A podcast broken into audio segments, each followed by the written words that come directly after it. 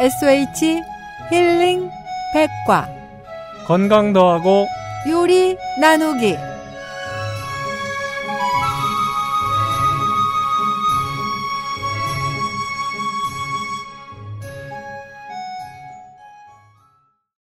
청취자 여러분 안녕하십니까?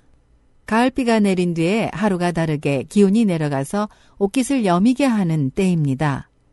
주변에 어려움을 겪는 이들에게 따스한 마음을 나눌 수 있기를 바랍니다. 네, 가을도 되고 앞으로 더 추워질 텐데요. 주위에 어려운 분들에게 물질적인 것도 중요하지만 한번 관심을 가져보는 것도 참 좋겠네요. 네. 오늘은 진흙 속에서 자라지만 더러움에 물들지 않는 고귀함을 지닌 연에 대해 알아보겠습니다. 조리랑 선생님? 네, 안녕하세요. 연은 잎, 꽃, 뿌리, 열매 등 하나도 버릴 것 없이 해가 없는 고마운 식물입니다. 꽃과 잎은 고결한 아름다움과 함께 차로, 뿌리인 연근은 식용, 약용으로 열매인 연실 또한 약용으로 두루 쓰입니다. 연근은 연꽃의 땅속 줄기로 연우라고 합니다. 진흙 속을 가로기는 땅속 줄기는 마디가 있고 희고 가늘며 가을에 비대해져서 연근이 되는데요. 이 연근에서 잎이 되는 줄기와 꽃이 피는 줄기가 생긴답니다.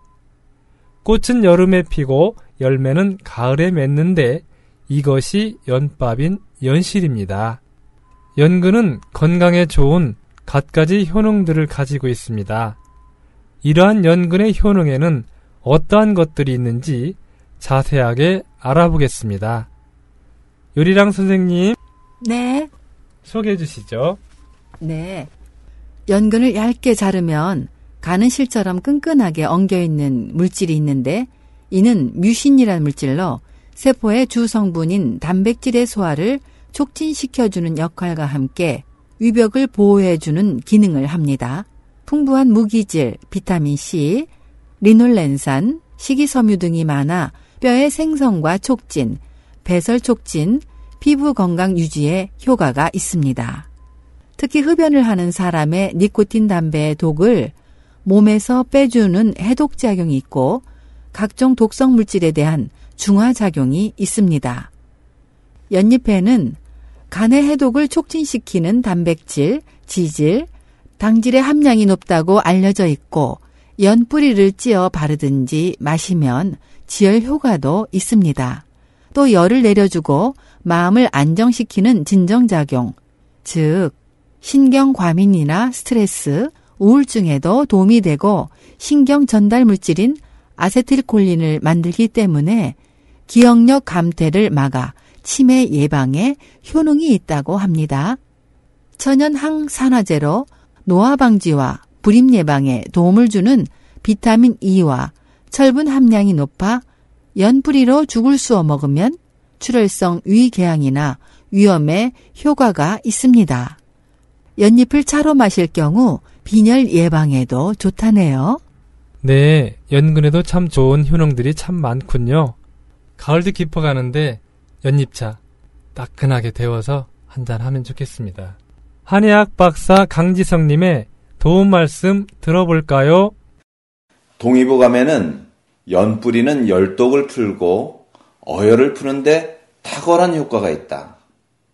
옛날 송나라 고관이 연뿌리 껍질을 벗기다가 실수로 양의 피를 받아놓은 그릇에 떨어뜨렸는데 그 피가 엉기지 않음을 보고 연뿌리가 뭉친 피를 흩트리는 성질이 있음을 알게 되었다고 한다고 하였습니다. 또 우리가 흔히 차로 마시는 연잎도 악혈을 없애며 피가 나오는 이질인 혈리를 치료한다고 기록하고 있습니다. 참, 딸꾹질에도 좋다고 하네요. 연근을 건조시켜 만든 분말을 뜨거운 물에 타서 섭취하면 딸꾹질이 멈추는 효능이 있다고 합니다.